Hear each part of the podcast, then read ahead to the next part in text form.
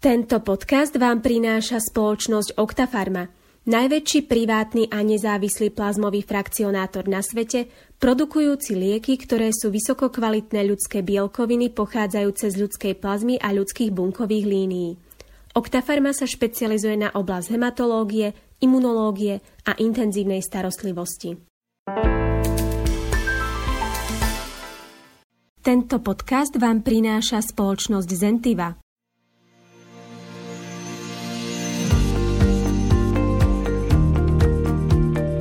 Tlačivá na potvrdenie dočasnej práceneschopnosti a množstvo chorých pacientov v čakárni. Ošetrovať pacientov alebo robiť celé dni administratívu. To je dilema väčšiny lekárov, ktorí volali potom, aby boli odbremenení od zbytočnej administratívy a vypisovania tlačiv. Napokon bol ich hlas vypočutý a bola zavedená elektronická PN-ka. Od 1. júna 2022 lekári ešte môžu používať aj pôvodný postup uznávania práceneschopnosti vyplnením známeho 5-dielného papierového potvrdenia. Výhodou zavedenia elektronickej PN-ky je to, že lekár už nemusí vystaviť papierové potvrdenie a cesta pacienta tak vedie rovno domov, aby sa liečil. Na teraz je vystavovanie elektronickej PN-ky dobrovoľné, avšak od 1. júna bude povinné. Preto sa budeme v dnešnom podcaste rozprávať o tom, či si lekári na túto zmenu zvykli. Povieme si napríklad aj to, ako je to s vystavením elektronickej PN-ky lekárom špecialistom a rovnako o ďalších zaujímavostiach. Volám sa Maroš Černý a budem sa rozprávať s doktorom Tomášom Husovským z advokátskej kancelárie H&H Partners. Vítajte pri počúvaní.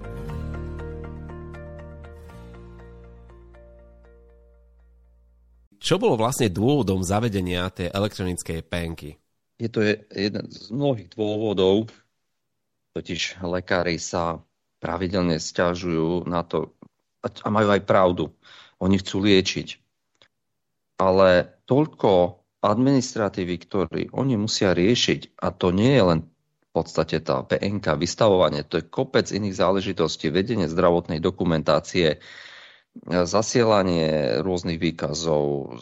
A to im vlastne prinášalo obrovské množstvo. Oni hovorili, že ja viac ako polovičku času ani neliečím. A v podstate to prináša aj do ich práce určitú nervozitu. A práve taká e-PN-ka im aspoň z časti priniesla odľahčenie v práci, ale tá e-PN-ka a tá zmena veľká, ktorá nastala, priniesla odľahčenie, myslím, že všetkým.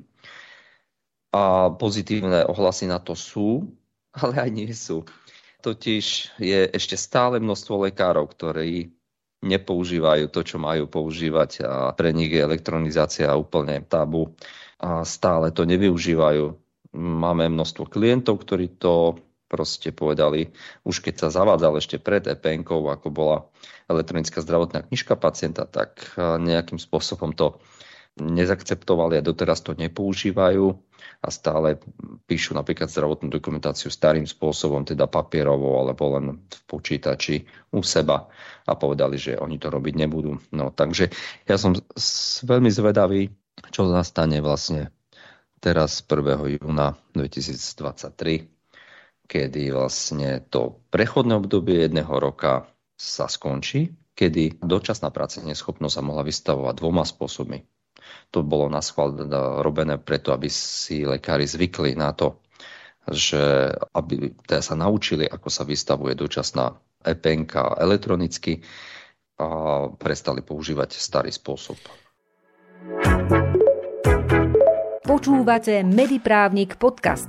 Takto znie zvuk právnej istoty pre lekárov a lekárnikov. Čo bude následovať po tom 1. júni? Keď to tí lekári neurobia, donúti ich niekto? Viete, aj elektronickú zdravotnú knižku majú povinnosť používať a nepoužívajú ju. A to isté platí, teda ja predpokladám to, že samozrejme to nebude to fungovať úplne dokonale a nejak sa celý ten systém zas a znovu bude len prispôsobovať tomu, že to ešte lekári nerobia. To znamená, určite sa bude ešte, podľa môjho názoru, ešte stále využívať aj stará forma, aj keď sa hovorí, že už by mali povinne využívať elektronickú e-PN-ku. Rozumiem. Ktoré predpisy sú pre lekára dôležité, keď sa povie elektronická PN-ka? Dôležitá je v podstate najmä zákon o sociálnom poistení 125/2022. už tento vlastne umožnil jednu vec.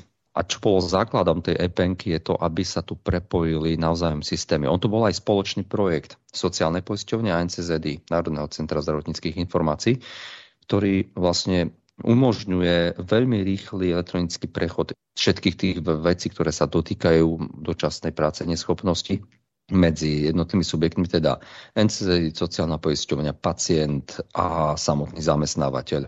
Keď si pamätáme, my sme vlastne, každý z nás dostal potvrdenie, ktoré trebalo dať zamestnávateľovi.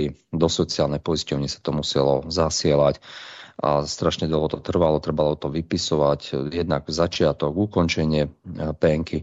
Teraz je to naozaj mnoho jednoduchšie v tom, že v rámci NCZI existuje tzv. register dočasných prác neschopností a ten register je vedený v elektronickej zdravotnej knižke každého pacienta, kde vlastne lekár vyznačí, kedy vzniká, kedy to vystavil a tiež predpokladané skončenia. A potom na záver, keď sa to skončí, tak aj skončenie práce neschopnosti, vystavuje tam tiež údaje, kde sa má miesto, napríklad, kde sa pacient bude zdržiavať, aké bude mať teda vychádzky, ktoré môže on učiť, teda môže učiť, nemusí a v akom časovom, lebo nie každá choroba si vyžaduje, aby bol na tom mieste stabilne a bez nejakej vychádzky a je to už na lekárovi, aby vlastne on určoval, určuje tam vlastne aj teda jednotlivé poistný, lebo môže mať niekoľko tento zamestnanec, zamestnávateľ určuje, u koho je vlastne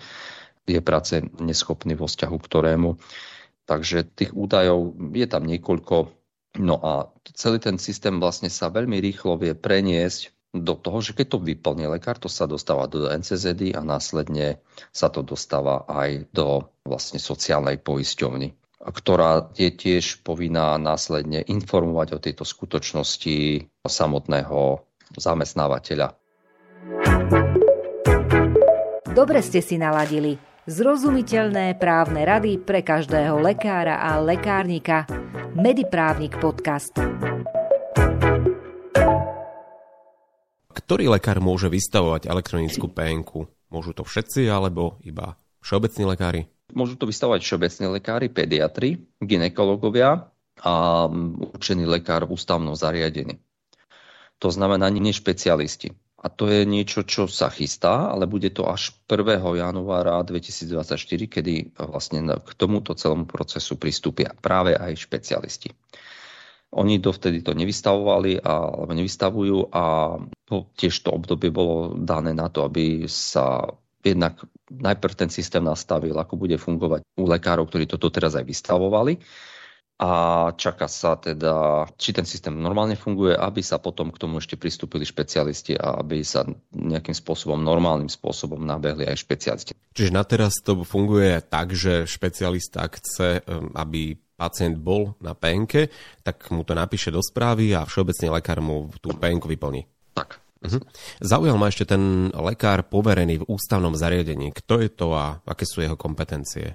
Ústavný poskytovateľ zdravotnej starostlivosti určí, ktorý lekár je oprávnený v rámci jeho systému. To je na internom rozhodnutí toho ústavného zariadenia, ako ho určí, aby mohol potvrdiť práceneschopnosť. To znamená, že ak je pacient hospitalizovaný a potom je prepustený do domácej liečby, tak ten ústavný lekár mu môže vyplniť tú e-PN-ku? Tak, áno. Hrozia lekárovi v súvislosti s vystavovaním elektronickej PN-ky nejaké rizika alebo sankcie? Je tam niečo uvedené? To neurčuje za to, že keď nebude využívať e-PN-ku, že by tam bola nejaká sankcia.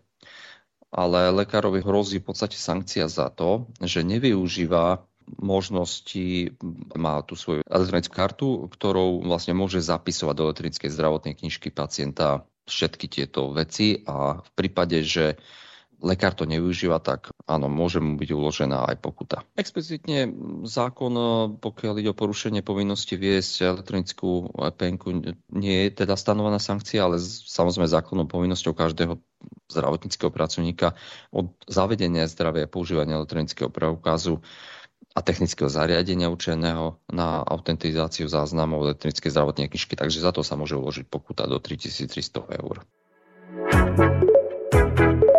Zdieľajte naše podcasty so svojimi priateľmi. Počúvať ich môžete na platformách Spotify, Podbean, Apple Podcast, Google Podcast a YouTube kanály Mediprávnik Podcast.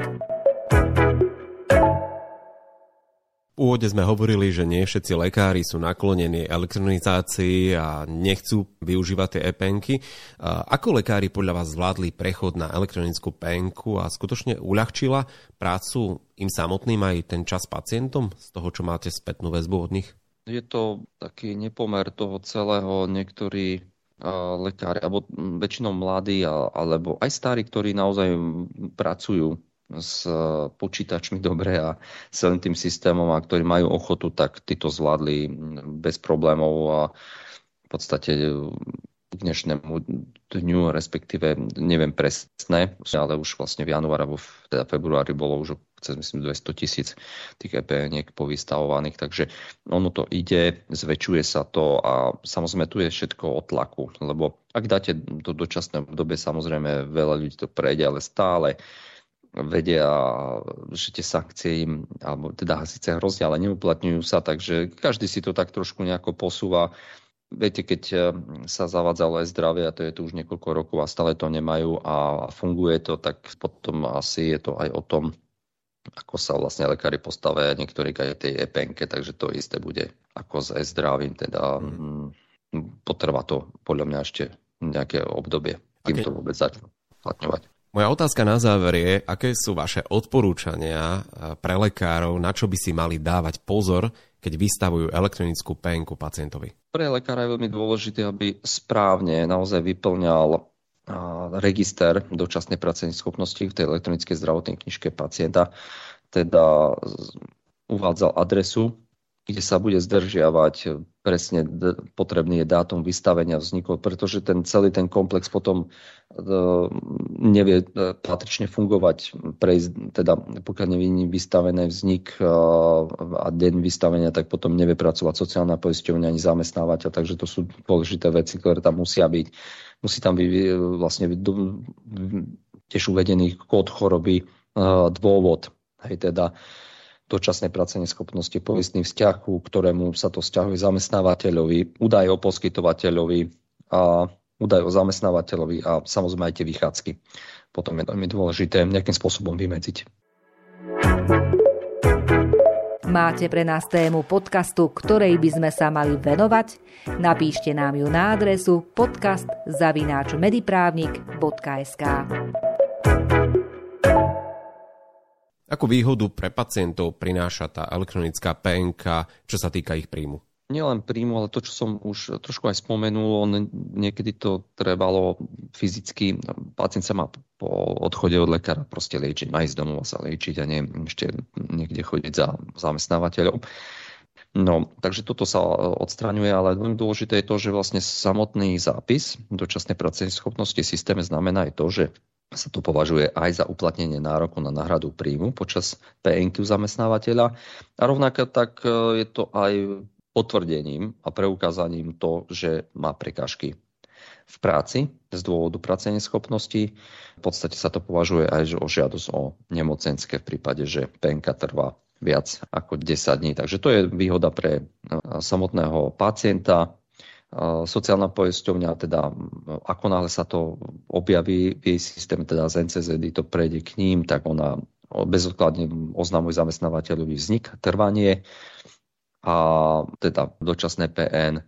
Zamestnávateľ následne, keď to má k dispozícii, tak aj on oznamuje pobočke sociálnej poisťovne do 3 dní to, že vyplňa teda formulár potvrdenie pri vzniku e-PN a oznamuje číslo účtu zamestnanca, na ktorý mu vypláca mzdu, alebo informáciu, či mu vypláca mzdu v hotovosti. To sú také základné veci, ktoré sú potrebné v celom tom systéme zavedenia e-PN.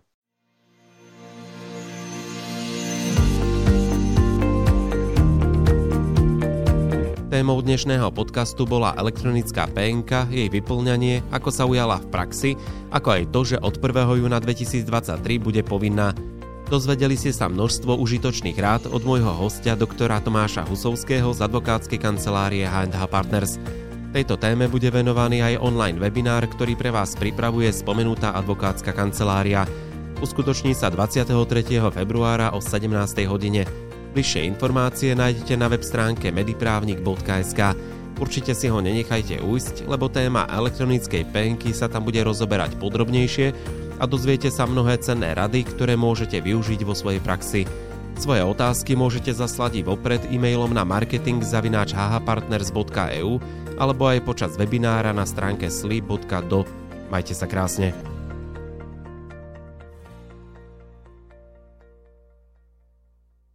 Tento podcast vám priniesla spoločnosť Octapharma, najväčší privátny a nezávislý plazmový frakcionátor na svete, produkujúci lieky, ktoré sú vysokokvalitné ľudské bielkoviny pochádzajúce z ľudskej plazmy a ľudských bunkových línií. Octapharma sa špecializuje na oblasť hematológie, imunológie a intenzívnej starostlivosti. Tento podcast vám priniesla spoločnosť Zentiva.